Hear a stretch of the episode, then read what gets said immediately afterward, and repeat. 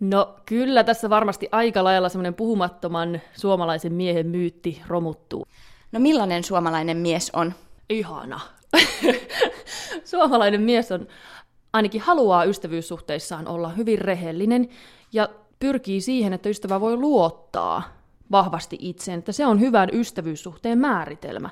Että myös semmoisissa hankalissa tilanteissa, kun ystävä tuntuu menevän ehkä vähän raiteiltaan tai väärään suuntaan, niin koetaan kauhean tärkeäksi se, että kerätään itsestä se rohkeus. Jopa sitten otetaan se riski, että, että jos ystävyyssuhde tähän päättyy, mutta koetaan tärkeäksi sanoa suoraan, jos asiat on menossa pieleen. Ja tämä koen sellaisena asiana niissä haastatteluissa, joita itse olen hyvällä tavalla kadehtinut. Minusta se on erittäin hyvä ystävyyssuhteen piirre. Miehet puhuivat paljon siitä, kuinka pitää olla toista varten, ja viettää aikaa yhdessä, keksiä muunlaista tekemistä, voi suunnata ajatuksia positiivisiin juttuihin, tehdä sellaisia asioita, jossa se oma itsetunto ja käsitys itsestään vahvistuu myönteisellä tavalla, urheilla, lähteä mökkireissulle ja rakentaa siellä esimerkiksi jotakin. Ja sitten näissä yhteyksissä pystyy sitten puhumaan, sauna tietenkin on aina sellainen hyvä, jossa voidaan näitä syvällisempiäkin tuntoja ja henkisiä asioita jakaa.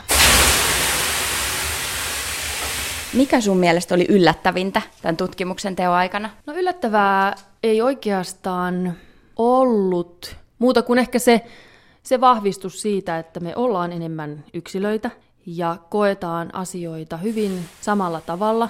Riippuen sitten siitä, että minkälaisia elämän kokemuksia meillä on, niin ihmiset vaihtelee enemmän sen puitteissa kuin sitten kulttuuristen piirteiden tai sukupuolen piirteiden mukaan.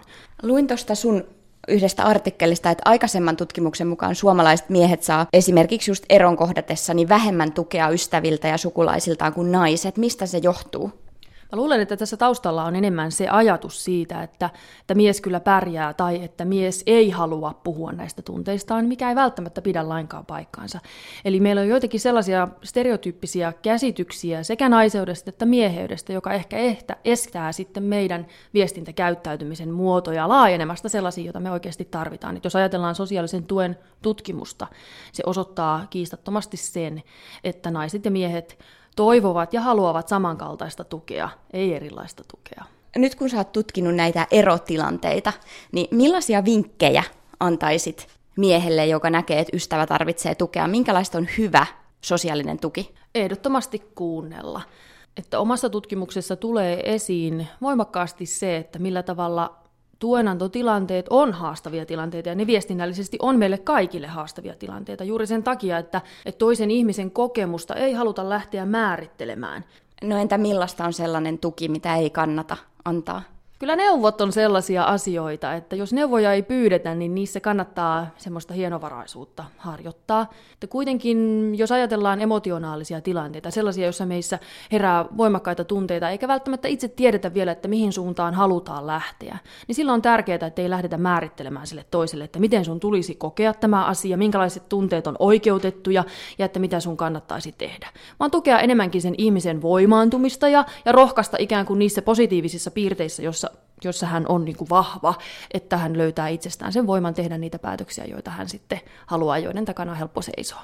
Sä olet nyt tutkinut suomalaisia miehiä, mutta sä oot myös Amerikassa viettänyt paljon aikaa, niin eroako tämä miesten välinen sosiaalinen tuki jotenkin kulttuurisesti paljon esimerkiksi Suomen ja Yhdysvaltojen välillä?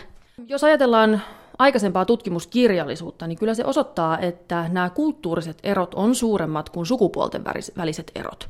Eli meillä on suomalaisessa puhekulttuurissa tietynlaisia piirteitä, jotka selvästi heijastuu myös tähän tuen antamiseen. Eli tämä kuuntelun tärkeys ja se, että ei puhuta silloin, kun puhuminen tuottaa ikään kuin määritelmää siitä, että mitä tämä sun kokemus on.